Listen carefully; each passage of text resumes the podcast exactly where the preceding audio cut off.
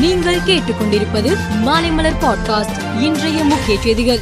மேட்டூர் அணையின் நீர் இருப்பு முப்பது புள்ளி ஒன்பது ஒன்பது அடியாக குறைந்து உள்ள நிலையில் டெல்டா பாசனத்திற்கான நீர் திறப்பு நிறுத்தப்பட்டுள்ளது. கடந்த ஜூன் மாதம் பனிரெண்டாம் தேதி பாசனத்திற்கு நீர் திறந்துவிடப்பட்டது அடுத்த வருடம் ஜனவரி மாதம் இருபத்தி எட்டாம் தேதி வரை தண்ணீர் திறக்க வேண்டிய நிலையில் நூற்றி பத்து நாட்களுக்கு முன்னதாகவே நீர் நிறுத்தப்பட்டுள்ளது. தமிழக சட்டசபை நேற்று தொடங்கிய நிலையில் இன்றும் நாளையும் நடைபெறும் என அறிவிக்கப்பட்டுள்ளது. சபாநாயகர் அப்பாவு தலைமையில் அலுவல் ஆய்வுக் கூட்டம் நடைபெற்றது. இந்த கூட்டத்தில் இந்த முடிவு எடுக்கப்பட்டுள்ளது. இதற்கு அதிமுக எதிர்ப்பு தெரிவித்துள்ளது.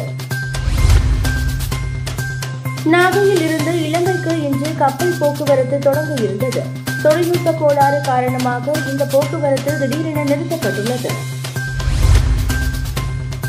ஹமாஸ் இஸ்ரேலின் போரில் பாலஸ்தீன மக்களுக்கு ஆதரவு தெரிவிப்பதாக காங்கிரஸ் தெரிவித்துள்ளது. மேலும் இருதரப்பும் பேச்சுவார்த்தை மூலம் பிரச்சினைகளை தீர்த்துக் கொள்ள வலியுறுத்துவதாகவும் தெரிவித்துள்ளது.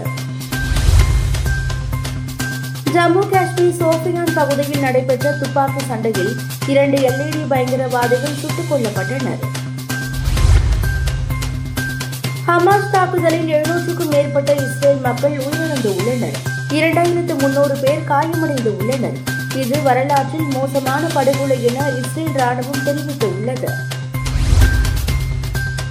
போரை நாங்கள் விரும்பவில்லை. நாங்கள் தொடங்காத போதிலும் முடித்து வைப்போம் என இஸ்ரேல் பிரதமர் பெஞ்சமின் நேதன்யாகு எச்சரித்துள்ளார்.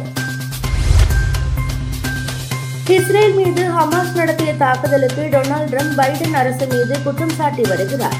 இந்த நிலையில் தான் அமெரிக்க அதிபராக இருந்திருந்தால் இந்த அட்டூழியம் நடந்திருக்காது என்று தெரிவித்துள்ளார்.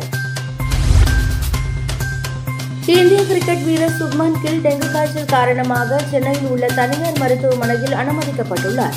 இதனால் பாகிஸ்தானுக்கு எதிராக போட்டியிலும் விளையாட மாட்டார் என தகவல் வெளியாகியுள்ளது. உலகக்கோப்பை கிரிக்கெட்டில் நேற்று நடைபெற்ற போட்டியில் நெதர்லாந்தை வீழ்த்தி நியூசிலாந்து இரண்டாவது வெற்றியை சாண்ட்னர் ஐந்து விக்கெட் சாய்த்து முத்திரை பதித்தார். மேலும் செய்திகளுக்கு மாலை மலர் பாட்காஸ்டை பாருங்கள்.